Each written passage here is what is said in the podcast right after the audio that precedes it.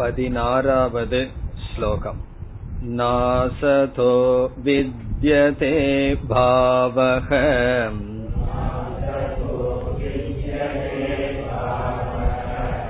नाभावो विद्यते सतः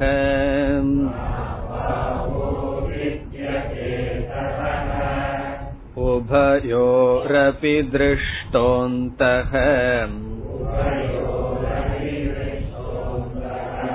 त्वनयोस्तत्त्वदर्शिभिः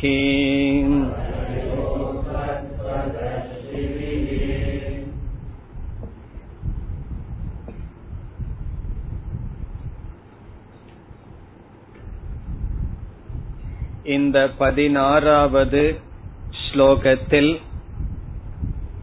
ஆத்மா சத்தியம் என்றும் அனாத்மா மித்யா என்றும் கூறப்படுகின்றது.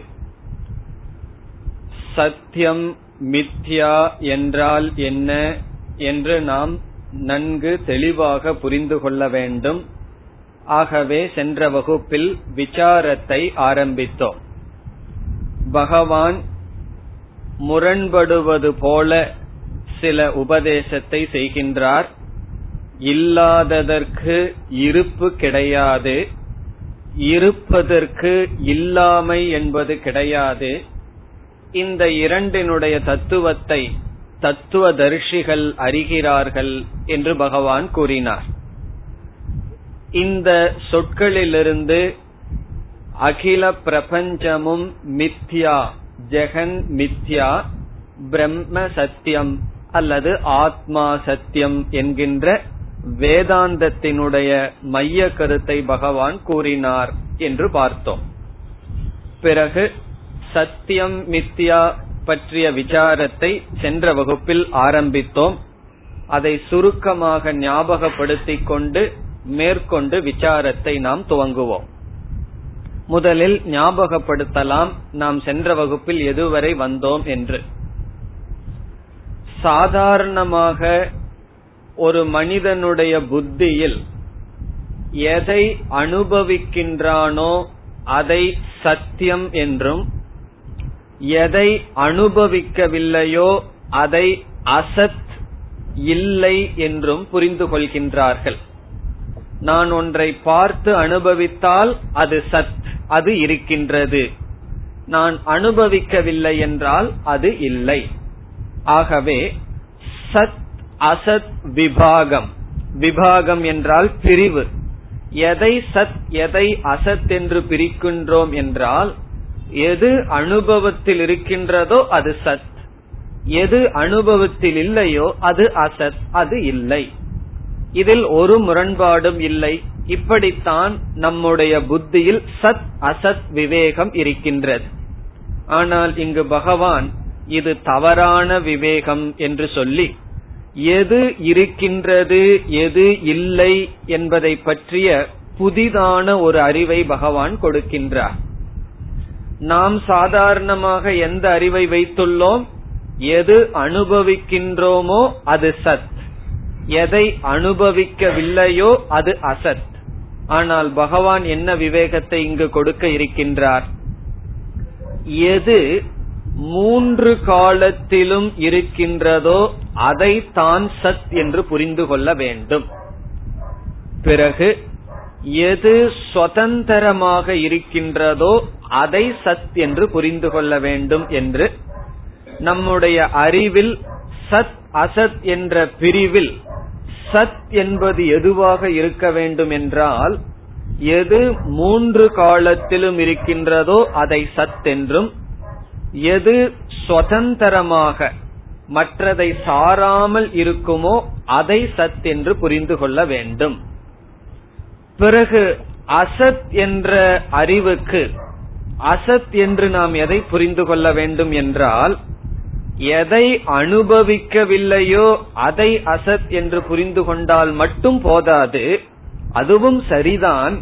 ஆனால் எது நிகழ்காலத்தில் மட்டும் இருக்கின்றதோ அதையும் அசத் என்று புரிந்து கொள்ள வேண்டும். இதைத்தான் நாம் செய்வதற்கு மறுப்போம். நிகழ்காலத்துல இருக்கின்றதேன்னு சொன்னாலும் கூட அது இறந்த காலத்தில் இல்லை எதிர்காலத்தில் இருக்க போவதில்லை வர்த்தமானம் இருக்கின்ற நிகழ்காலத்தில் மட்டும் இருந்தால் அதையும் பகவான் என்ன சொல்கின்றார்? அசத் என்று புரிந்து கொள் என்று சொல்கின்றார். பிறகு எது ஒன்றை சார்ந்து இருக்கின்றதோ அதையும் அசத் என்று புரிந்து கொள்ளும்படி கூறுகின்றார். இப்ப சத் அசத் நாம் எப்படி புரிந்துள்ளோம்? அனுபவத்தில் இருந்தால் சத் அனுபவத்தில் இல்லாவிட்டால் அசத். பகவான் என்ன சொல்கின்றார்? மூன்று காலத்திலும் இருந்து சுதந்திரமாக இருந்தால் அது சத் அல்லது சத்தியம். பிறகு நிகழ்காலத்தில் மட்டும் இருந்தால் ஒன்றை சார்ந்து இருந்தால் அதை அசத் என்று புரிந்து கொள்ள வேண்டும். நிகழ்காலத்தில் மட்டும் ஒரு பொருள் இருந்தால் அதை நாம் அசத் என்று சொல்லாததற்கு காரணம் சாதாரணமாக அசத் என்றால் என்ன? இல்லாத தன்மை நான் எக்ஸிஸ்டன்ஸ் அதை நாம் அனுபவிக்க கூடாது. ஆனால் நிகழ்காலத்தில் மட்டும் ஒரு பொருள் இருந்தால் அதை நாம் அசத் என்று சொல்ல முடியாத காரணம் அதை நாம் அனுபவிக்கின்றோம். அதே சமயத்தில் அனுபவிப்பதனால் சத் என்று சொல்லலாமா என்றால் பிறகு எதிர்காலத்தில் இல்லாமல் போகிவிடும். ஆகவே அதை சத் என்றும் சொல்ல முடியாது. ஆகவே எதை சத்தென்றும் சொல்ல முடியாதோ எதை அசத்தென்றும் சொல்ல முடியாதோ அப்படிப்பட்ட பொருளைத்தான் சாஸ்திரம் மித்யா என்று சொல்கின்றது. ஆகவே மூன்று பதார்த்தங்கள் இருக்கின்றது சத்தியம் அல்லது சத். இனி ஒன்று அசத் இனி ஒன்று மித்யா. சத் என்றால் எல்லா காலத்திலும் இருப்பது அசத் என்றால் மூன்று காலத்திலும் கிடையாது. அது அனுபவத்திலும் இல்லை இறந்த காலத்திலும் இல்லை எதிர்காலத்திலும் இல்லை. ஆனால் மித்யா என்றால் அது நிகழ்காலத்தில் மட்டும் இருக்கின்றது அது மித்யா இந்த இடத்தில் பகவான் அசத் என்ற சொல்லுக்கு மித்தியா என்ற பொருளில் பேசுகின்றார். அசத்துக்கு இருப்பு இல்லை என்றால் மித்யாவான பொருளுக்கு இருப்பு இல்லை என்பது பொருள். இப்பொழுது சத்துக்கு நாம் இரண்டு இலக்கணம் பார்த்தோம். அசத்துக்கு அந்த இலக்கணத்தினுடைய முரண்பாடான எதிர்ப்பதமான இரண்டு லட்சணம் பார்த்தோம். அதை ஒரு உதாரணத்தில் போட்டு பார்ப்போம். சத் என்றால் எதை சொல்ல வேண்டும்? மூன்று காலத்திலும் எது இருக்கின்றதோ அது சத் என்றால் களிமண் பானை உதாரணத்தை எடுத்துக்கொண்டால் ஒருவன் சொல்கின்றான் இங்கு களிமண் இருக்கின்றது என்று. இனி ஒருவன் கூறுகின்றான் இங்கு பானை இருக்கின்றது என்று.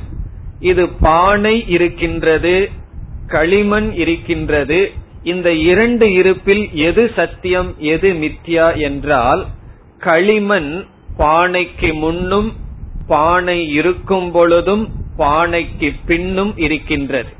மூன்று காலத்திலும் இருக்கின்றது. பானையினுடைய அடிப்படையில். பானையினுடைய அடிப்படையில் பானை தோன்றுவதற்கு முன்னும் களிமண் இருந்தது. பானை இருக்கும் பொழுதும் களிமண் இருக்கின்றது. பானையை உடைத்து விட்டால் பானை என்று சொல்லிக் கொண்டிருப்பவனால் பானை என்று சொல்ல முடியாது. களிமண் என்றுதான் சொல்ல வேண்டும். ஆகவே பானைக்கு பின்னும் களிமண் இருக்கின்றது.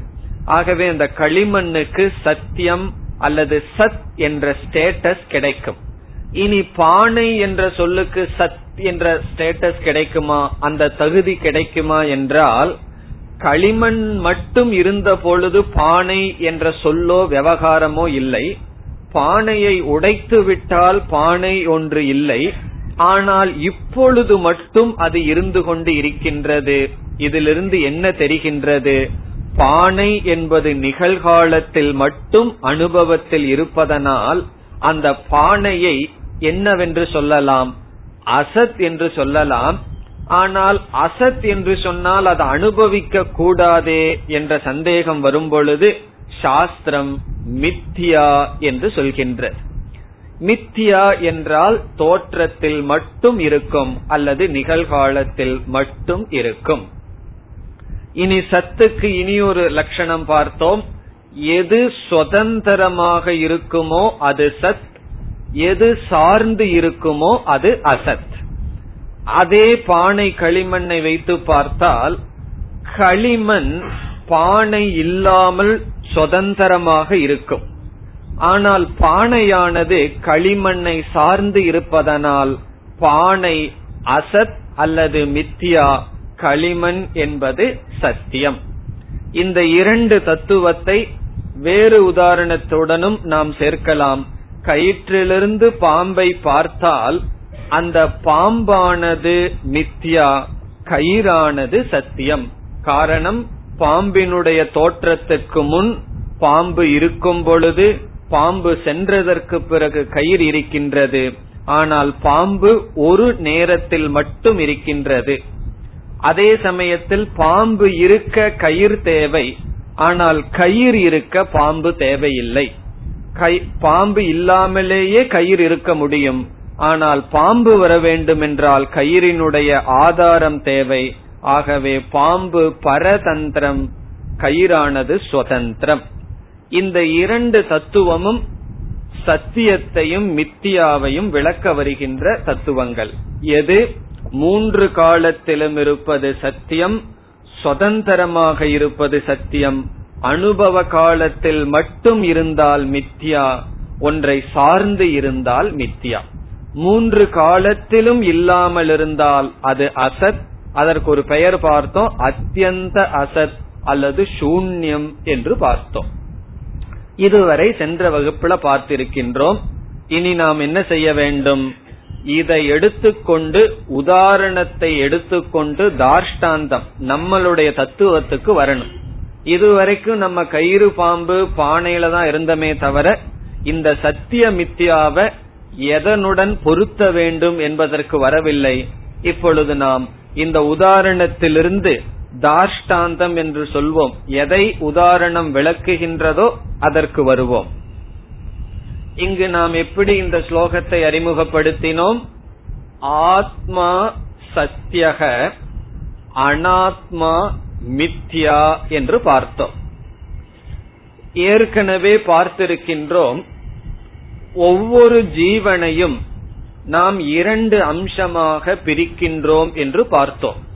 ஒவ்வொரு ஜீவனையும் எடுத்து ரெண்டு கூறாக பிரிக்கின்றோம். அதில் ஒரு கூறு ஒரு அம்சம் ஆத்மா என்றும் இனி ஒன்றை அனாத்மா என்றும் பார்த்துள்ளோம். ஆத்மாவினுடைய லட்சணம் என்னவென்றால் எது அறிகின்றதோ திருக் சொரூபமோ அது ஆத்மா எது அறியப்படுமோ அது அனாத்மா என்று பார்த்தோம். ஆத்மா அறிவு சொரூபம் என்றும் இந்த அனாத்மா ஜடம் அல்லது உடல்கள் என்றும் பார்த்தோம். மூன்று உடல் அறிமுகப்படுத்தினோம். காரண சரீரம் சூக்ம சரீரம் ஸ்தூல சரீரம்ங்கிறதெல்லாம் நமக்கு இருக்கின்ற உடல் அது அறியப்படுவது அனாத்மா. இந்த இரண்டில் எது சத்தியம் எது மித்தியா என்ற கேள்வி வரும் பொழுது ஆத்மாவை சத்தியமாகவும் அனாத்மாவை மித்யாவாகவும் இங்கு பகவான் உபதேசம் செய்கின்றார். ஆத்ம அனாத்ம விவேகத்தில் முக்கியமான முடிவான விவேகம் இது. ஆத்மா சத்தியம் அனாத்மா மித்யா. எப்படி? இந்த இரண்டு தத்துவத்தையும் இப்பொழுது சேர்ந்து பார்ப்போம். ஆத்மாவுக்கு நாம் கொடுத்த லட்சணம் என்ன? மூன் அறிவு சொரூபம் என்று சொன்னோம். அறிவது ஆத்மா. இப்பொழுது எதை நாம் நிரூபிக்க வேண்டும்? மூன்று காலத்திலும் ஆத்மா இருக்கின்றதா என்று நாம் நிரூபிக்க வேண்டும். மூன்று காலத்திலும் என்றால் நம்ம இறந்ததற்கு பிறகு இறப்ப இறந்ததற்கு பிறகு ஆத்மா இருந்ததா? அல்லது இந்த உடல் வருவதற்கு முன் நான் இருந்தேனா என்று அனுபவத்துல நிரூபிக்க முடியாது. ஆகவே என்ன செய்யலாம்? நம்முடைய பிறந்ததற்கு பிறகு இந்த வாழ்க்கையில் வாழ்ந்து வருகையில் எல்லா காலத்திலும் ஆத்மா இருக்கின்றதா? எல்லா அனுபவத்திலும் ஆத்மா மாறாமல் இருக்குமா? என்ற அளவு பார்க்க முடியும். அதற்கு அவஸ்தாத்ரய விவேகம் என்று பெயர். அவஸ்தாத்ரய விவேகம் என்றால் எல்லா அனுபவங்களிலும் இந்த ஆத்மாவுக்கு இருத்தல் என்பது இருக்கின்றதா என்று பார்த்தால் இப்பொழுது நாம் விழித்துக் கொண்டிருக்கின்ற நிலையில் நான் அறிபவன் என்கின்ற ஆத்மா இருக்கின்றது என்பதில் சந்தேகம் கிடையாது. இப்ப யாராவது அறிபவனாகிய நான் இல்லைன்னு சொல்வோமா? பிரத்யக்ஷம் அனுபவத்தில் சொல்கின்றோம் நான் இருக்கின்றேன். பிறகு இந்த உடல் இருக்கின்றதே நம்முடைய ஸ்தூல சரீரம் அதையும் இருக்கின்றது என்று சொல்வோம். காரணம் அதுவும் அனுபவிக்கப்படுகிறது இருக்கின்றது. இந்த உடலும் இருக்கின்றது அனுபவிக்கப்படுகிறது இதை அனுபவிக்கின்ற நானும் இருக்கின்றேன். அப்படி இருக்கும் பொழுது எப்படி ஆத்மா மட்டும் சத்தியமாகும் இந்த உடல் மித்யாவாக ஆகும் என்றால் அடுத்த நிலைக்கு போக வேண்டும் கனவு நிலைக்கு. இங்க யாரும் போக வேண்டாம். விசாரத்துல போக வேண்டும் கனவு நிலைக்கு. கனவு நிலைக்கு நாம் சென்றால் கனவை காண்கின்ற நாம் இருக்கின்றோம். இந்த ஸ்தூல சரீரம் இந்த உடலானது உதரப்பட்டு விடுகின்றது. அதனாலதான் உறங்கியதற்கு பிறகு நம்ம உடலை யாராவது நிந்தனை செய்தால் அல்லது எந்த இடத்துல இந்த உடல் இருக்கின்றது என்று நமக்கு தெரியாது. ஆகவே இந்த உடல் அபிமானம் இல்லாமல் இந்த உடல் அனுபவத்தில் இல்லாத பொழுதும் கூட உடல் நிஷேதம் செய்ததற்கு பிறகும் நான் இருக்கின்றேன்.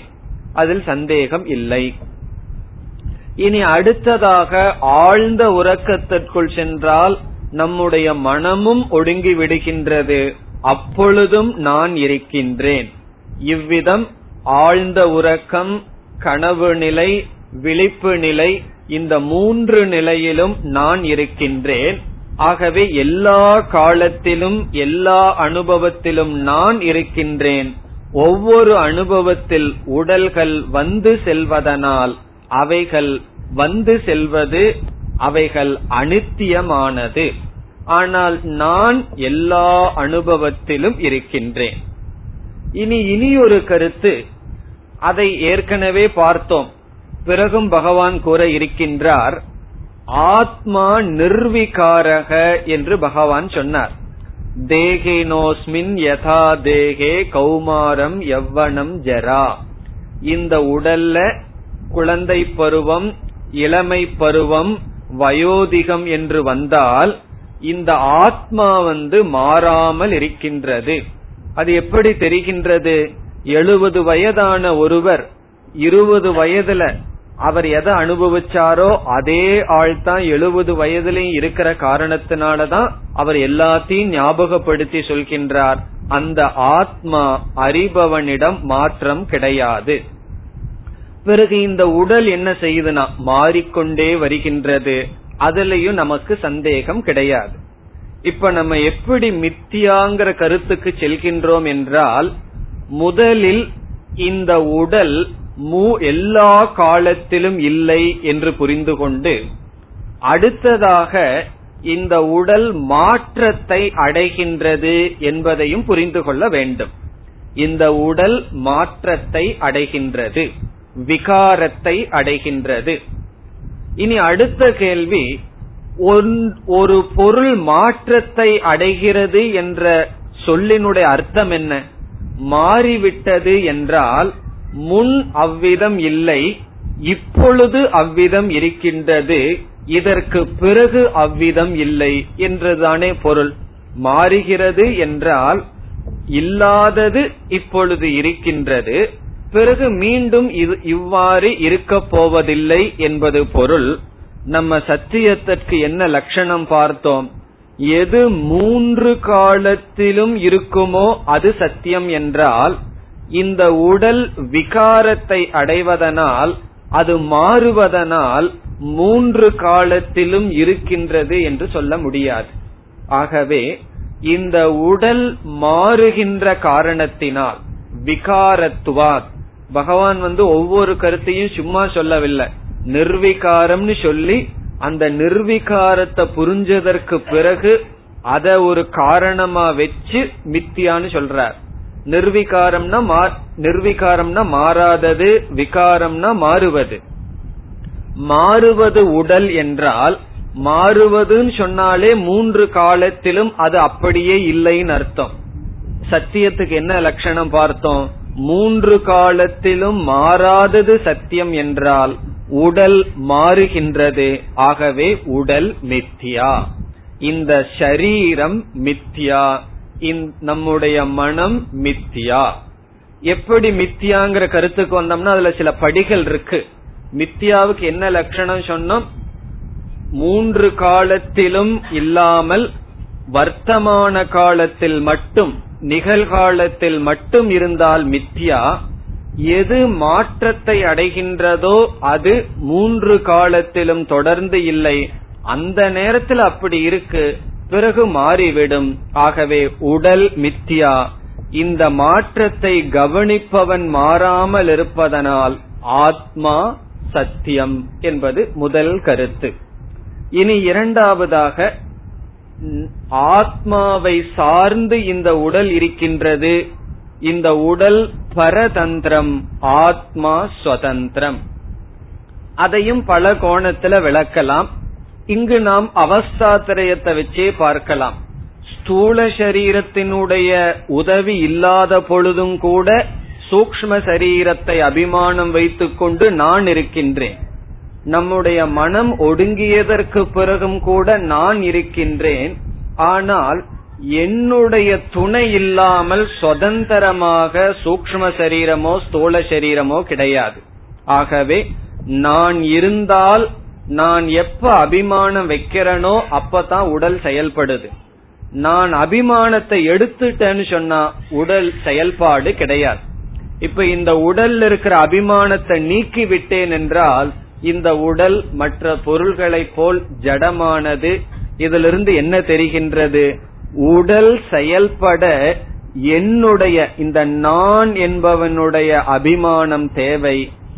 ஆனால் நான் இருக்க உடல் இல்லாமலேயே நான் இருக்க முடியும். ஆழ்ந்த உறக்கத்தில் எந்த உடலினுடைய துணை இல்லாமல் நான் இருக்கின்றேன் நான் இருந்தேன்.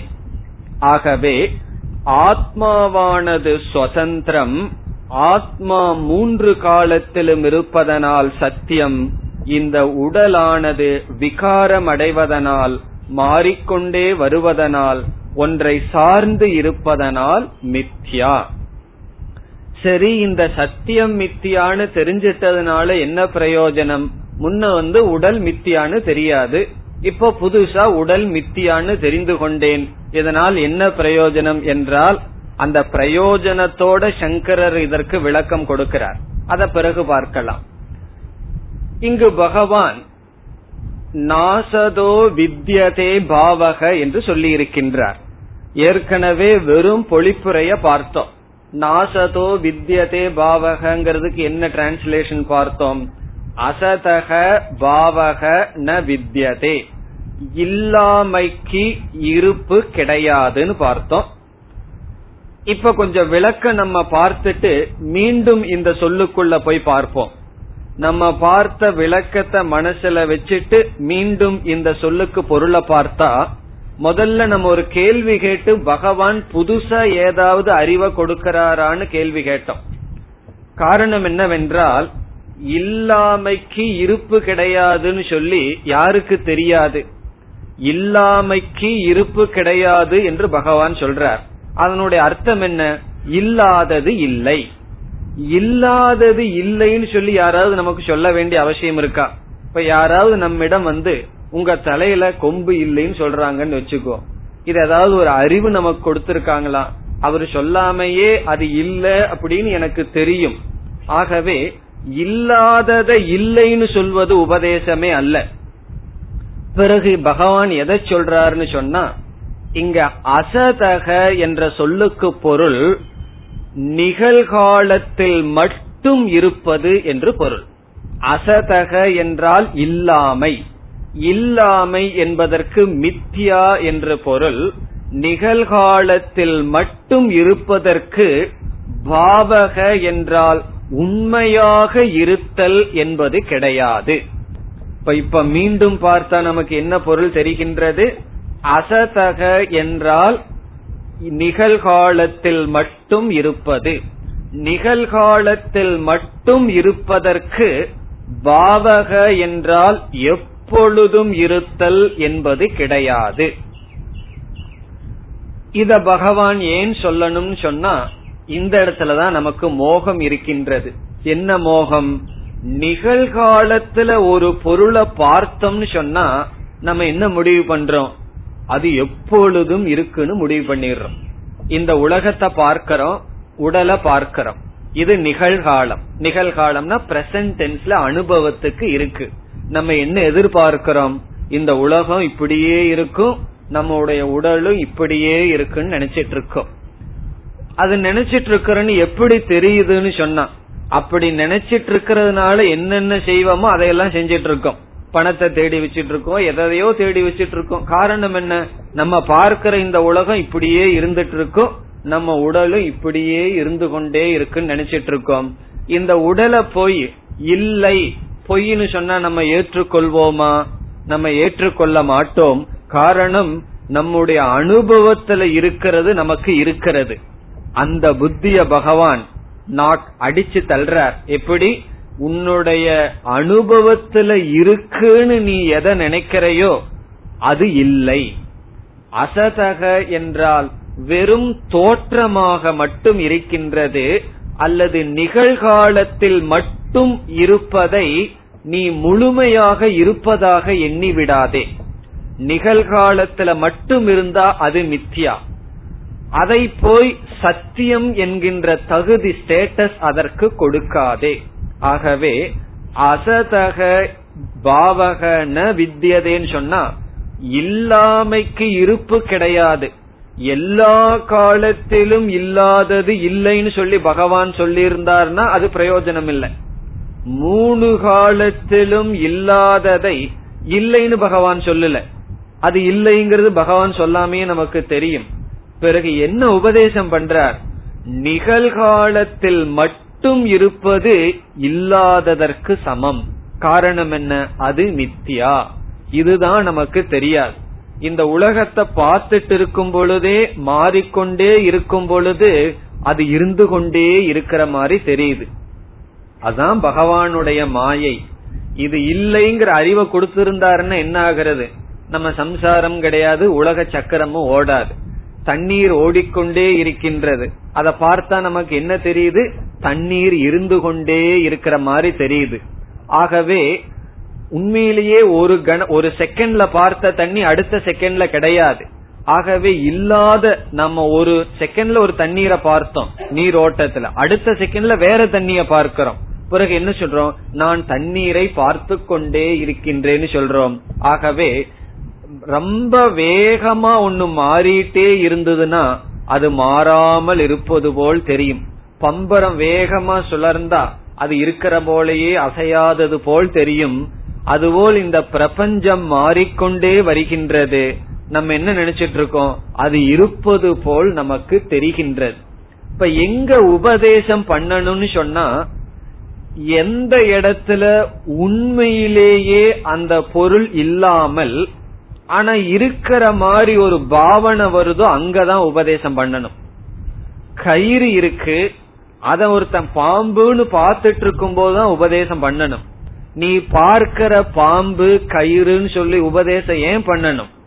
அவன் கயிற்ற பார்த்தான்னா உபதேசம் பண்ண வேண்டிய அவசியமே இல்லை. அவன் கயிற்றையும் பார்க்கல பாம்பையும் பார்க்கலினாலும் நம்ம கஷ்டப்பட்டு உபதேசம் பண்ண வேண்டிய அவசியமே இல்லை. ஏன்னா அவன் கயிற்றையும் பார்க்கல பாம்பையும் பார்க்கல. ஆனா கயிற்ற பார்த்துட்டு பாம்புன்னு சொல்றானே அவனுக்கு தான் உபதேசம் தேவை. காரணம் என்ன? அவன் அவனுடைய அனுபவத்துல இருக்கிறத சத்தியமாக நினைக்கின்றான். ஆகவே பகவான் உபதேசம் பண்ணுகின்றார். அசதக பாவக ந வித்யதே என்றால் இந்த இடத்துல அசத்துங்கிற சொல்லுக்கு என்ன பொருள்? நிகழ்காலத்தில் இருப்பது அல்லது மித்யா அல்லது உன்னுடைய அனுபவத்தில் மட்டும் எது தோன்றுகின்றதோ அதற்கு பாவக என்றால் தாத்விக பாவக மூன்று காலத்திலும் இருப்பது அல்லது சத்தியம் என்பது கிடையாது. அந்த ஸ்டேட்டஸ் நாம அதற்கு கொடுக்க கூடாது. பார்த்துட்டு இருக்கும் போதே இல்லைன்னு சொல்லணும். இதுதான் பெரிய மேஜிக் இந்த வந்து மேஜிக்கார என்ன செய்வான் தெரியுமோ? ஒரு பொருளை காமிச்சு அதை இல்லாம பண்ணுவான். கண்ணுக்கு தெரியாம செய்வான். இந்த வேதாந்த மேஜிக் என்ன தெரியுமோ அத கண்ணு முன்னாடியே வச்சுட்டு இல்லை அப்படின்னு புரிய வச்சுக்குது. இந்த பிரபஞ்சத்தையும் உடலையும் மறைச்சிட்டு இது இல்லைங்கிற அறிவை கொடுக்கல. அத பார்த்துட்டு இருக்கோம் அனுபவிச்சிட்டு இருக்கோம் அப்பொழுதே அது இல்லைங்கிற அறிவு நமக்கு வரும். அது எப்படி ஒரு பொருளை பார்த்துட்டு இருக்கும் போதே இல்லைங்கிற அறிவு வரும்னா சூரிய உதயன சூரியனுடைய உதயத்தை பார்க்கும் பொழுதே இல்லை அது உதிக்கவில்லைங்கிற அறிவோட பார்க்கலாம். காணல் நீரை பார்த்துட்டு இருக்கும் போதே அது வறண்ட பூமிதான்ங்கிற அறிவோட பார்க்கலாம். அதே போல இந்த அகில பிரபஞ்சத்தையும் பார்த்துட்டு இருக்கும் பொழுதே அறிவு பூர்வமா என்ன முடிவு பண்ண சொல்றார் பகவான்? இது இல்லை அப்படின்னு சொல்லி முடிவு செய்ய சொல்றார். உலகம்னு இருந்தாத்தேனா அவன் இவன் அது இது அப்படிங்கிற பிரச்சனை எல்லாம் இதுலயே புரிஞ்சிடுதுன்னு சொன்னா அடுத்த கிளாஸ்ல இருந்து கேன்சல் பண்ணிடலாமே ஆகவே இதுதான் பைனல் பிறகு இத புரிஞ்சுக்கிறதுக்கு பகவான் கர்மயோகத்திலிருந்து ஆரம்பின்னு சொல்ல போறார். அதை நம்ம பிறகு ஆரம்பிப்போம். இப்ப முதல் பகுதியில பகவான் என்ன சொல்லியிருக்கார்? நாசதோ வித்யதே பாவக. அந்த பகுதியில இந்த ஜெகன் மித்யாங்கிற கருத்தை சொல்லியாச்சு. முதல் பகுதியில் நாசதோ வித்யதே பாவக என்ற பகுதியில் அனைத்து பிரபஞ்சமும் மித்யா. இந்த ஸ்லோகத்துல முதல் லைனே முழு வேதாந்தம். ஃபர்ஸ்ட் லைன்லயே பகவான் எல்லா வேதாந்தத்தையும் அடக்கிட்டார். அதுல வேதாந்தத்துல பாதி ரெண்டு கருத்து இருக்கு. ஜெகன் மித்யா பிரம்ம சத்தியம். அந்த ஜெகன் மித்யா இதுல வந்தாச்சு. எதுல வந்திருக்கு? நாசதோ வித்யதே பாவக. மீண்டும் ஞாபகப்படுத்தலாம் நாசதக என்றால் லிட்டரலா இல்லாமைக்கு. இந்த இடத்துல அனுபவத்தில் மட்டும் இருக்கின்ற ஒன்றுக்கு எப்பொழுதுமே இருத்தல் என்கின்ற தன்மை கிடையாது. அனுபவத்துல மட்டும் எது இருக்கு? இந்த பிரபஞ்சம். பிறகு நம்ம சொல்லலாம் இந்த பிரபஞ்சம் எல்லா காலத்திலையும் அனுபவத்தில் இருக்கே அது எப்படி மித்தியான்னு சொன்னா இந்த பிரபஞ்சமோ இந்த உடலோ மித்தியான்னு எப்படி புரிந்து கொள்வதுன்னு சொன்னா நம்ம அந்த லாஜிக் போகணும். எது விகாரத்தை அடைகின்றதோ அது மூன்று காலத்திலும் தொடர்ந்து இருக்க முடியாது. எது மாற்றத்தை அடையுமோ அது மூன்று காலத்திலும் இல்லை. இந்த உலகம் மாற்றத்தை அடைஞ்சிருக்கா இல்லையா? எல்லாத்துக்கும் தெரியும் உலகம் மாற்றத்தை அடைஞ்சிருக்குன்னு. கொஞ்சம் வயசானவங்க கிட்ட கேட்டோம்னா பத்து வருஷத்துக்கு முன்னாடி ஆட்டோ சார்ஜ் ரெண்டு ரூபா தான் சொல்லுவார்கள். இப்ப வந்து மினிமமே பத்து ரூபான்னு சொல்றாங்களேனா இது மாற்றமா இல்லையானா இந்த உலகம் எல்லா விதத்திலையும் மாறிட்டு இருக்குங்கிறதுல என்ன சந்தேகம்? மாறிக்கொண்டே இருக்கின்றது இந்த உலகம். அந்த காலத்துல இருக்கிறதுக்கு இந்த காலத்துலன்னு சொன்னா மாறிட்டு இருக்கு பிறகு சொல்லுவார்கள் ஒரு அறுபத்தஞ்சு வயசானவங்க கிட்ட கேட்டா அந்த காலத்துல எல்லாம் நான் முப்பது கிலோமீட்டர் இருபது கிலோமீட்டர் நிக்காம நடப்பேன். இப்ப என்னன்னா நாலு தடி வேணும்னு சொல்லுவார்கள். இது என்னன்னா இதுவும் மாற்றம். ஆகவே மாற்றம் என்பது நமக்கு தெரிகின்ற அனுபவம். பிறகு கொஞ்சம் புத்திய பயன்படுத்தினோம்னா கொஞ்சம் பயன்படுத்தித்தான் ஆகணும். அட்லீஸ்ட் இந்த ஸ்லோகங்கள் முடிகிற வரைக்கும் பயன்படுத்துவோம். அப்படி பயன்படுத்தினோம்னா என்ன தெரிகின்றது? எது விகாரத்தை அடைகிறதோ அது மூன்று காலத்திலும் இல்லை. இப்ப மூன்று காலத்திலும் எது இல்லையோ அது மித்தியா. அது இந்த உடல் இந்த பிரபஞ்சம் அனைத்தும். இப்ப அனைத்தும் வெறும் தோற்றம் தான் வெறும் கற்பனை தான் அகில பிரபஞ்சம் மித்தியா. இதோட நிறுத்தி இருந்தாருன்னா பகவான் புத்த மதத்தை சேர்ந்த சூன்யவாதி ஆயிருவார். அடுத்த பகுதிக்கு வருகின்றார். நாபாவோ வித்யதே சதக. இந்த பகுதியில பகவான் என்ன சொல்றார்? நீங்களே சொல்லிடலாம் முதல் பகுதியில ஜெகன் மித்தியான்னு சொல்றாருன்னா இந்த பகுதியில என்ன சொல்லணும்? பிரம்ம அல்லது ஆத்மா சத்தியம். அத சொல்றார் பிரம்ம சத்தியம். அது எப்படி சொல்றாருன்னு பார்ப்போம். இதனுடைய பொருள் என்ன? இதனுடைய டிரான்ஸ்லேஷன் என்ன பார்த்தோம்? இருத்தலுக்கு இல்லாமை என்பது இல்லை. சதக என்றால் இருத்தலுக்கு of the existence there is no non existence இருத்தலுக்கு இல்லாமை என்பது இல்லை. இதையும் ஒரு கேள்வி கேட்டோம். இதுல இருந்து புதுசா பகவான் என்ன சொல்லிட்டாருன்னு சொல்லி. இருக்கிறது இருக்கிறதுன்னு சொல்றார். இருக்கிறது இருக்கின்றது. அது எதுக்கு நமக்கு தெரியாதா என்னன்னா இருத்தலுக்கு இல்லாமை என்பது இல்லை என்று சொல்வதிலிருந்து இங்க சதக என்றால் மூன்று காலத்திலும். மூன்று காலத்திலும் எது இருக்கோ அது என்றைக்குமே இல்லாமல் போகாது. அது அனுபவத்துக்கு வருமோ அனுபவத்துக்கு வராதோ அது வேற பிரச்சனை. அனுபவத்துல இருந்தாலும் சரி அனுபவத்துல இல்லாவிட்டாலும் சரி மூன்று காலத்திலும் இருப்பது இருக்கத்தான் செய்யும். பிறகு கேள்வி கேட்கலாம். மூன்று காலத்திலும் இருப்பது எப்படி அனுபவ காலத்துல இல்லாம போலாம்னு சொன்னா இங்கேயும் நம்ம அந்த கயிறையும் பாம்பையும் கொண்டு வரணும். கயிறு இருக்கின்றது அந்த கயிற்றுல ஒருத்தன் பாம்ப பார்க்கிறான். பாம்ப பார்க்கும் பொழுது கயிறு இல்லாமல் போகிவிடும். கயிறினுடைய திருஷ்டி இல்லாமல் இருக்கும். பிறகு ஞானம் வந்தவுடன் கயிறு வந்துடும் அப்ப அவன் என்ன சொல்லலாம்? ஒரு காலத்துல கயிறு இங்க இல்ல நான் பாம்பை பார்க்கும் போது கயிறு இல்லை. பாம்பு போனதுக்கு அப்புறம் கயிறு வந்திருக்கே அப்ப கயிற்றினுடைய இருப்பும் கூட எப்படி மூணு காலத்துல இருந்ததுன்னு சொன்னா நீ பாம்ப பாக்கறதுக்கு முன்னாடியும் கயிறு இருந்தது நீ பாம்ப பார்த்துட்டு இருக்கும் பொழுதும் கயிறு இருந்தது உன்னுடைய அனுபவத்துக்கு இல்லைன்னு சொல்லி இல்லைன்னு சொல்லாத அப்பொழுதும் இருந்தது. கயிறை பார்க்கும் பொழுதும் கயிறு இருக்கின்றது. ஆகவே ஒரு பொருளின் மீது இனியொரு பொருளை ஏற்றி வைத்தால் அந்த அதிஷ்டானம் தெரியாமல் இருக்கலாம். ஆகவே எப்பொழுதும் இருப்பதும் கூட அனுபவத்தில் இருப்பது போல் தெரியாமல் இருந்தாலும் கூட அதிஷ்டானம் என்பது இருக்கத்தான் இருக்கின்றது. ஆகவே இந்த ஆத்மா அல்லது பிரம்மத்தின் மீது ஜெகத்தோ சரீரமோ ஏற்றி வச்சு பிரம்மம்னு எனக்கு ஒண்ணு தெரியலன்னு சொல்ற காலத்திலும் ஞானம் வந்து பிரம்மத்தை உணர்ற காலத்திலும் எல்லா காலத்திலும் இருக்கின்ற பிரம்மன் இருக்கத்தான் செய்யும். அதற்கு இல்லாமை என்பது கிடையாது. இப்ப இரண்டாவது பகுதியில் என்ன கிடைக்கின்றது? சதக என்பதற்கு என்ன பொருள்? ஆத்மா அல்லது பிரம்மன்னு புரிஞ்சுக்குவோம். ஆத்மாவுக்கு அபாவக ந வித்யதே. பிரம்மத்துக்கு ஆத்மாவுக்கு இல்லாமை என்பது கிடையாது. இப்ப என்ன சாரம்? பிரம்ம எப்பொழுதும் இருக்கின்றது இந்த ஜெகத் கிடையாது. அது அசத்துன்னு சொல்லிடலாம் சொல்ல சொல்ல முடியாததற்கு என்ன காரணம்? அனுபவத்துல இருக்கிறதுனால அசத்துன்னு சொல்றதுக்கு பொதுவா அது நிகழ்காலத்துல இருக்கு அல்லது மித்யா. இப்ப மித்யாவினுடைய லட்சணம் என்ன?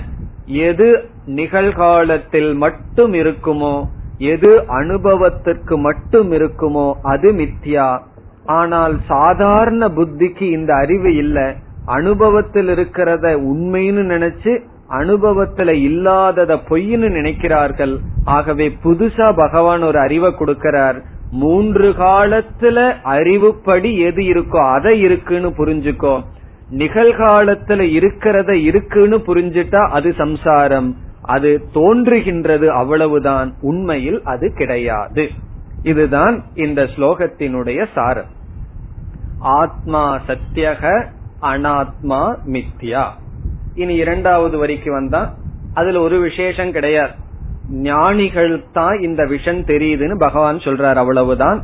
உபயோகோ அனயோகோ அந்தக திருஷ்டக. இந்த இரண்டினுடைய அந்தக என்றால் நிர்ணயக. நிச்சயமானது பார்க்கப்பட்டுள்ளது. திருஷ்டக என்றால் பார்க்கப்பட்டுள்ளது. யாரால்? தத்துவ தர்ஷிபிகி தத்துவத்தை பார்ப்பவர்களால். இந்த இடத்துல சங்கரர் தத்துவம் என்பதற்கு பிரம்மன்னு சொல்றார். பிரம்ம தர்ஷிபிகி பிரம்மத்தை அறிந்தவர்கள்தான் இந்த இரண்டு தத்துவத்தையும் அறிகிறார்கள்.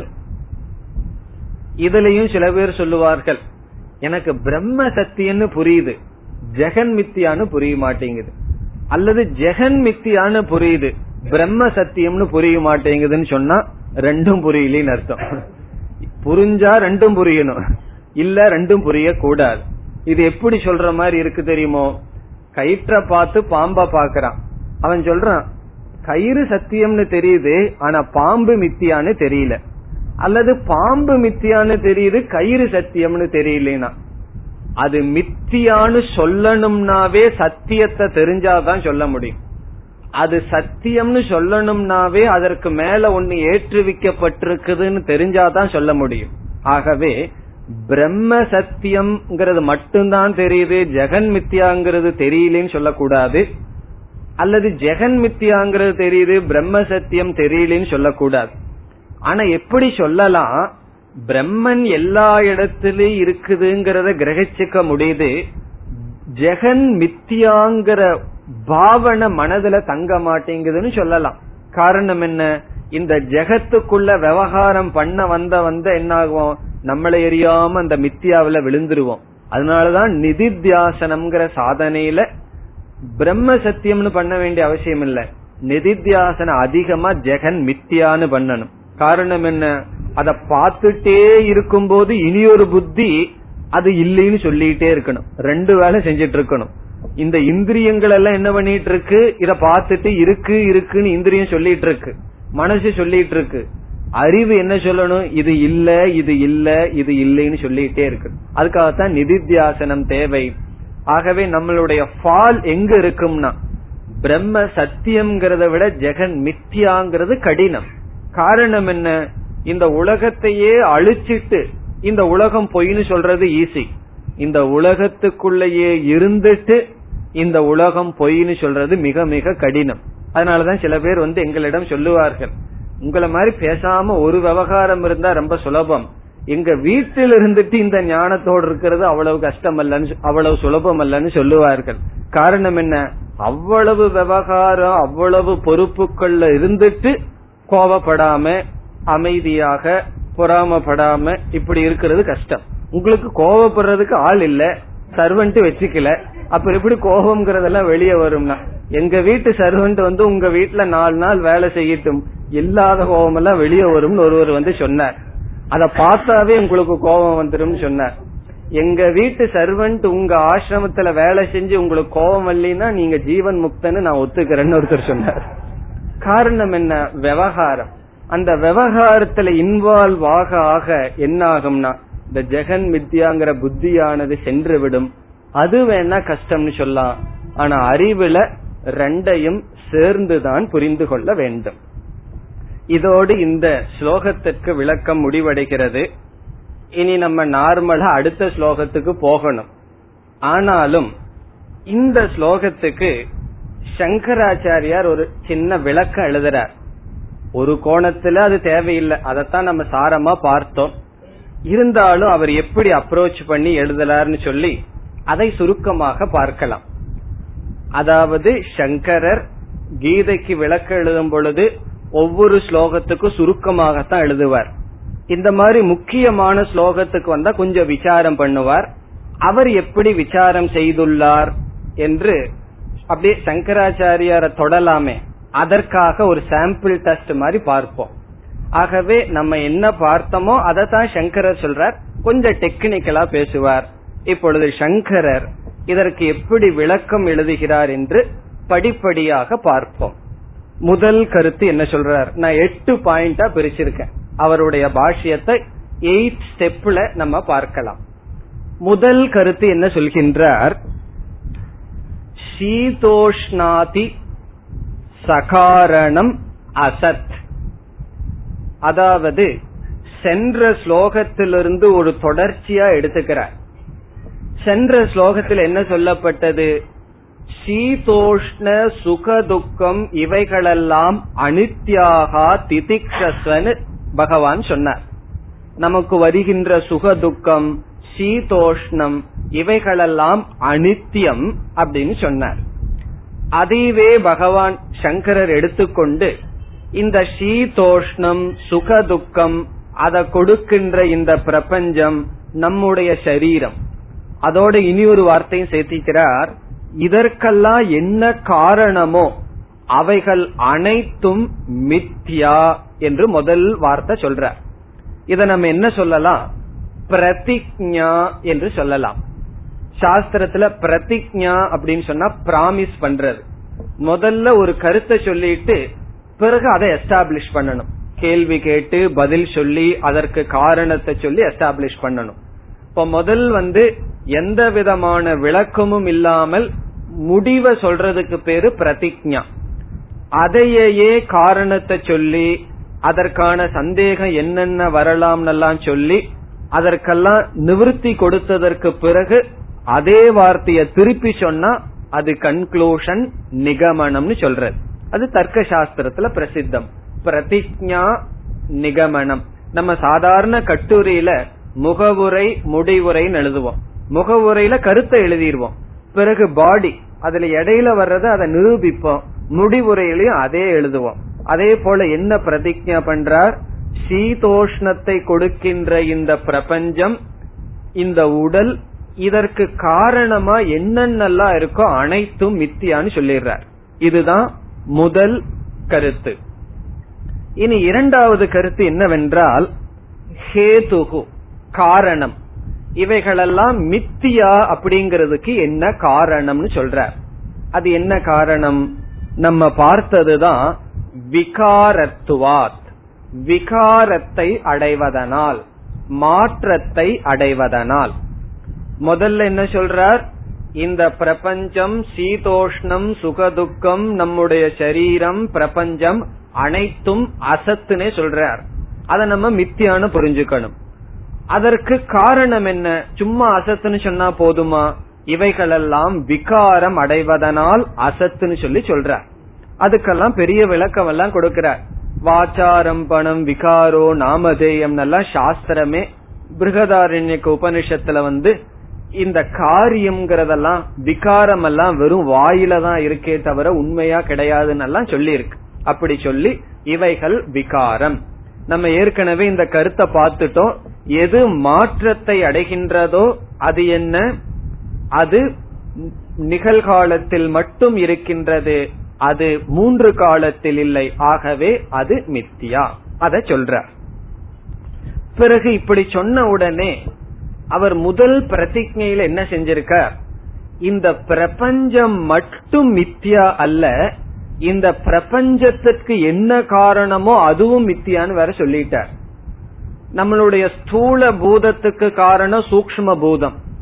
சூக்ம பூதத்துக்கு காரணம் பஞ்சபூதத்துக்கு காரணம் காரணம். சரீரம் அல்லது காரண பிரபஞ்சம் அதுவும் மாயை. அதுவும் சேர்ந்து மித்தியான்னு சொல்லிட்ட. ஆகவே எதையெல்லாம் நம்ம பார்க்கிறோமோ அது மித்தியா? அதோட நிறுத்தி இருந்தா போதாது. இதுக்கு எது காரணமோ அது மித்தியாங்கிற. சரி அதற்கு எது காரணமோ அதுவும் மித்தியா? இப்படியே எல்லாமே மித்தியா என்று சொல்லிவிட்டார். காரணம் இவைகள் எல்லாமே மாறுகின்றது. மாயை முதல் கொண்டு அனைத்தும் மாறுவதனால் மித்தியா என்று சொல்வது இரண்டாவது ஸ்டெப் அல்லது இரண்டாவது பாயிண்ட் இனி அடுத்த கருத்துக்கு வந்தால் ஒரு சந்தேகம் வருகின்றது. அந்த சந்தேகத்தை எழுப்பி அதற்கு விளக்கம் கொடுக்கிறார். என்ன சந்தேகம்? எல்லாமே மித்தியான்னு சொல்லிட்டா.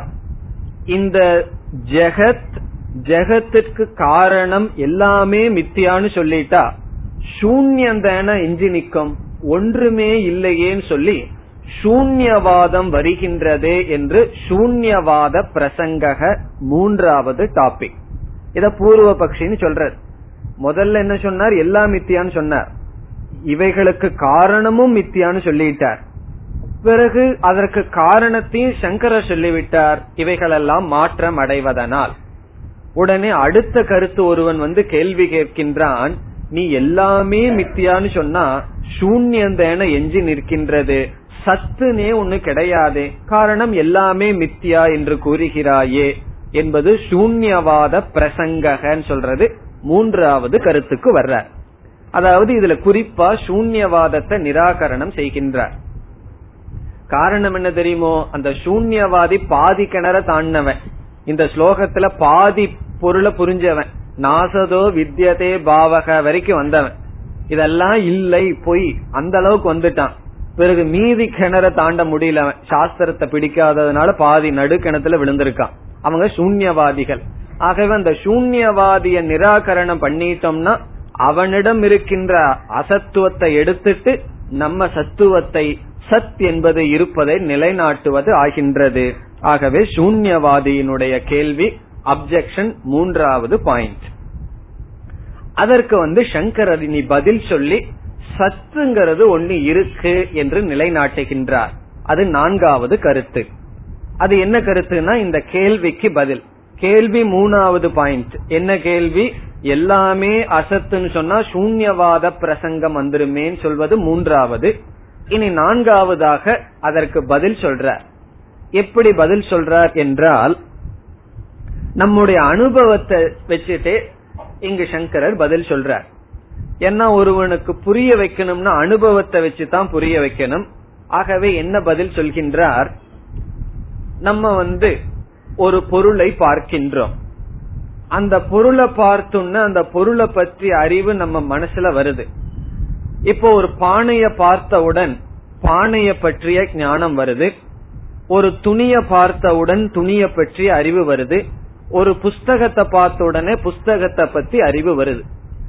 இந்த அறிவை கொஞ்சம் எடுத்து விசாரம் பண்ணி பார்த்தா அதில் இரண்டு அம்சங்கள் இருக்கின்றது நமக்கு வருகின்ற ஒவ்வொரு அறிவிலும் மைக்க பாக்கிறோம் புஸ்தகத்தை பாக்கிறோம் மனிதர்களை பாக்கிறோம் டேபிளை பாக்கிறோம் அப்படி எத்தனையோ அறிவுகள் ஒவ்வொரு அறிவிலும் இரண்டு அம்சம். ஒரு அம்சம் இப்ப இந்த புஸ்தகத்தை உதாரணமா எடுத்துட்டா புஸ்தக ஞானத்துல புஸ்தகம் என்கின்ற ஒரு அம்சம் இருக்கு. பிறகு அந்த புஸ்தகத்தை இருக்கின்றதுன்னு சொல்லி புரிஞ்சுக்கிறோம். புஸ்தகம் இருக்கின்றது. இப்ப இல்லாத புஸ்தகத்தை பத்தி அறிவு வருமோ? வராது. ஆகவே புஸ்தகம் அஸ்தி. அஸ்தின இருக்கின்றது அப்படிங்கிற அறிவு. பிறகு டேப் ரெக்கார்டரை பார்த்தா என்ன அறிவு வரும்? டேப் ரெக்கார்டர் இருக்கின்றது அப்படின்னு அறிவு. இதுல நம்ம எப்படி பிரிக்கணும்? புஸ்தகம் அப்படிங்கறத ஒரு அம்சமாகவும் இருத்தல் என்பதை இனி ஒரு அம்சமாகவும் பிரிச்சிடணும். இப்ப புஸ்தக ஞானத்துல புஸ்தகம் அப்படிங்கறது ஒரு அம்சம் இருக்குன்னு சொல்றமே அந்த சத்தை இனியொரு அம்சமா பிரிக்கிறோம் அதுக்கு அவர் கொடுக்கிற புத்தி சத் புத்தி அசத் புத்தின்னு ரெண்டு வார்த்தை அறிமுகப்படுத்துறார். சத் புத்தி என்றால் அந்த இடத்துல புத்தினா அறிவு. அது இருத்தல் என்கின்ற உணர்வு நம்ம மனசுல வருது.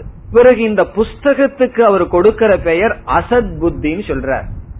இப்ப சத் புத்தினா இருத்தல் என்ற புத்தி அசத் புத்தினா அந்த புஸ்தகத்துக்கே அசத் புத்தின்னு கொடுக்கிறார். காரணம் என்ன தெரியுமோ? இந்த புஸ்தகத்தை பார்த்துட்டு இருக்கிற நான் திடீர்னு புஸ்தகத்தை பாக்கிறத விட்டுட்டு இந்த மைக்க பாக்கறேன்னு வச்சுக்கோ. இப்ப என்னுடைய மனசுல என்ன புத்தி வந்தாச்சு? புஸ்தக புத்தி போய் மைக்கு புத்தி வந்தாச்சு. மைக்கு புத்தின்னு சொன்னா மைக்கை பற்றிய அறிவு. இப்ப அந்த மைக்ல என்ன இருக்குன்னா இந்த ரூபம் ஒன்று பிறகு அந்த மைக்க நான் இல்லைன்னு புரிஞ்சுக்கோவனா இருக்குன்னு புரிஞ்சுக்கோவனா அதை இருக்குன்னு புரிந்து கொள்வேன் ஆகவே அந்த மைக்ல ரெண்டு புத்தி இருக்கு. மைக் அப்படிங்கிற புத்தி இருத்தல் அப்படிங்கிற புத்தி. புத்தினா உணர்வுன்னு புரிந்து கொள்வோம் அல்லது அறிவு. இப்போ ஒரு புஸ்தகத்தை முதல்ல பார்க்கிற பிறகு ஒரு பானைய பாக்கிறேன்னு வச்சுக்குவோம். புஸ்தக புத்தி பானை புத்தி இந்த ரெண்டுலயும் ரெண்டு ரெண்டு புத்தி இருக்கு. என்ன புத்தி? புஸ்தகம் இருத்தல். பானை இருத்தல். துணிய பார்த்தா துணி இருத்தல். ஒரு மனிதனை பார்த்தா மனிதன் இருத்தல் ஒரு மிருகத்தை பார்த்தா மிருகம் இருத்தல்னு சொல்லு. இப்ப இதுலயே நீங்க கண்டுபிடிக்கலாம் இதுல எந்த புத்தி தொடர்ந்து இருக்கின்றது எந்த புத்தி மாறிக்கொண்டே வருகின்றது? அந்த இருத்தல்ங்கிறது சத் புத்தி அது அணுவர்த்ததை அது தொடர்ந்து இருக்கு. புஸ்தகத்தை பார்க்கும்போது புஸ்தகம் இருக்கிறது. பானைய பார்த்தாலும் பானை இருக்கின்றது. துணிய பார்த்தாலும் துணி இருக்கின்றது. அந்த இருத்தல்ங்கிற புத்தி உணர்வானது தொடர்ந்து செல்கின்றது. எது மாறிக்கொண்டே வருகிறது? அந்த இருத்தலுக்குரிய விஷயம் புஸ்தகம் பானை துணி மனிதன் மிருகம் மாறிக்கொண்டே வருகின்றது. எது மாறுமோ அதுக்கு நம்ம என்ன பார்த்துட்டோம்? மித்யா அல்லது அசத். ஆகவே நம்ம மனசுல வருகின்ற ஒவ்வொரு அறிவையும் இங்கு சங்கரர் சத்புத்தி அசத்புத்தின்னு பிரிக்கிறார். சத்புத்தி என்றால் எது மாறாமல் இருந்து கொண்டே இருக்குமோ அது சத்புத்தி. அந்த சத்துக்கு விஷயமா வர்றது மாறிக்கொண்டே வருகின்றது அது அசத்புத்தி. இப்படியெல்லாம் சங்கரர் டெவலப் பண்றதனுடைய தாற்பயம் என்ன தெரியுமோ? சூன்யவாதி என்ன சொல்றான்? எதுவுமே இல்லைன்னு சொல்றான். அவனிடம் போய் மீண்டும் இல்லைன்னு சொல்ல வேண்டிய அவசியம் இல்ல. அவன் எல்லாமே இல்லைன்னு சொல்லிட்டு இருக்கானே. இப்ப அவனிடம் என்ன சொல்லணும்? ஒன்று இருக்குதுன்னு அவனுக்கு நிரூபிச்சு காட்டணும். அந்த இரு எது இருக்கோ அது சத் அது பிரம்மன் அது மாறாமல் இருக்குதுன்னு காட்டணும். அப்ப நம்மளுடைய அனுபவத்துல பார்த்தாவே எவ்வளவோ அறிவு வந்தா ஒரு அறிவுக்குரிய பொருள் மாறிக்கொண்டு வந்தாலும் அந்த பொருள்களை இருக்கு இருக்குன்னு சொல்ற அந்த இருத்தல் மாறுவதில்லை. ஆகவே எல்லா விஷயத்திலும் மாறாத சத் புத்தி என்பது இருக்கின்றது. அசத் புத்தி என்பது இந்த பிரபஞ்சம் அது மாறுவதில்லை. அப்படி இருக்கும் பொழுது சூன்யம் என்று சொல்ல முடியாது. இந்த ரெண்டு வார்த்தையும் சொல்லி அனுபவத்தை சொல்லி அறிமுகப்படுத்துவதனுடைய தாற்பயம் என்னவென்றால் எல்லாமே எதுவுமே இல்லைன்னு சொல்றான். நம்ம இந்த ஜெகத்த மித்தியான்னு சொன்ன உடனே அவன் தன்னையும் சேர்த்திட்டான். எல்லாத்தையும் மித்தியான்னு சொல்றான். இப்ப நம்ம என்ன சொல்றோம்? எல்லாமே மித்தியா. ஒருத்தன் சொல்றானே எல்லாமே மித்தியான்னு அவனை தவிர. ஆனா எல்லாமே மித்தியா. அப்படின்னு சொன்னா ஒருத்தன் சொல்லணுமே எல்லாம் மித்தியான்னு சொல்லி. அவனை தவிர எல்லாமே மித்தியா. அவன் யார்னா? அவன் சத் சொரூபம் இருத்தல் சொரூபம். இதை எப்படி நிரூபிக்கின்றார்? அனுபவத்தில் சத் புத்தி அசத் புத்தின்னு ரெண்டு புத்தி. இந்த வார்த்தை தான் என்னவோ புதுசா இருக்கிற மாதிரி தெரியுது. ஆனா உண்மையில அவரை எளிமையா தான் சொல்றார். எந்த பொருளை பார்த்தாலும் அந்த பொருளுக்குரிய விஷயம் நாம ரூபம் பிறகு இருத்தல். அந்த இருத்தல்ங்கிறது மாறாமல் இருக்கின்றது. பிறகு அந்த பொருள்கள் மாறுகிறது. ஆகவே நீ வந்து இந்த ரெண்டையுமே இல்லைன்னு சொல்ல முடியாது. அந்த இருத்தல்ங்கிறது மாறாத காரணத்தினால் அந்த சத்தை விட்டுட்டு எது மாறுதோ அதைத்தான் மித்தியான்னு சொல்ல முடியுமே தவிர நான் மாறாமல் பார்த்து கொண்டிருக்கின்ற அந்த இருத்தல் என்பது இருக்கின்றது. நாசதோ வித்யதே பாவக. சதக அபாவக ந வித்தியதேன்னு சொல்லி நம்முடைய அனுபவத்திலேயே இருத்தல்ங்கிறத விட முடியாது. அந்த இருத்தல் தான் பிரம்மன். எது இருக்குதுங்கிறது மித்தியா. அது எப்படி? புஸ்தகம் இருக்குன்னு சொல்றோம். திடீர்னு இந்த புஸ்தகத்தை கிழிச்சு போட்டோம் அல்லது தீயில போட்டோம்னு வச்சுக்குவோம். பிறகு என்ன சொல்லுவோம்? பேப்பர் இருக்குன்னு சொல்லுவோம் அல்லது சாம்பல் இருக்குன்னு சொல்லுவோம். அந்த இருத்தல் இருத்தலுக்கு நாசம் இல்ல அது புஸ்தகமா இருத்தல் சாம்பலாக இருத்தல்ங்கிற விஷயத்துல நாசம். ஆகவே அந்த விஷயம் மித்தியா அந்த விஷயத்தை தாங்கி இருக்கின்ற சத் சத்தியம். அந்த சத்து நமக்கு சில சமயங்கள்ல உணராமல் இருக்கலாம். ஆனாலும் அது சத்தியம். அது மாறாமல் இருப்பதனால். இப்படி பதில் சொல்லி எந்த புத்தியானது மாறாமல் ந வெபிச்சரதே தது சத்து எது வெபிச்சரதி தது அசத்துன்னு சொல்லி நிரூபிக்கிறார். இது நான்காவது பாயிண்ட் நாலாவது படி. முதல் படி என்ன? பிரதிஜா இந்த உலகமும் அதற்கு காரணமாக இருப்பதும் மித்யா. அதற்கு காரணம் விகாரம் அடைவதனால். மூன்றாவது எல்லாமே மித்தியான்னு சொன்னா சூன்யந்தானே ஒன்றுமே இல்லையே என்றால் அதற்கு பதில் நம்முடைய அனுபவத்துல விஷயங்கள் தான் மாறுதே தவிர இருத்தல் என்ற உணர்வு மாறுவதில்லை. ஆகவே அது சத்தியம். இப்படி சொன்ன உடனே இப்படி சொல்ற பதிலுக்கு சில சந்தேகங்கள் நமக்கு வரும்.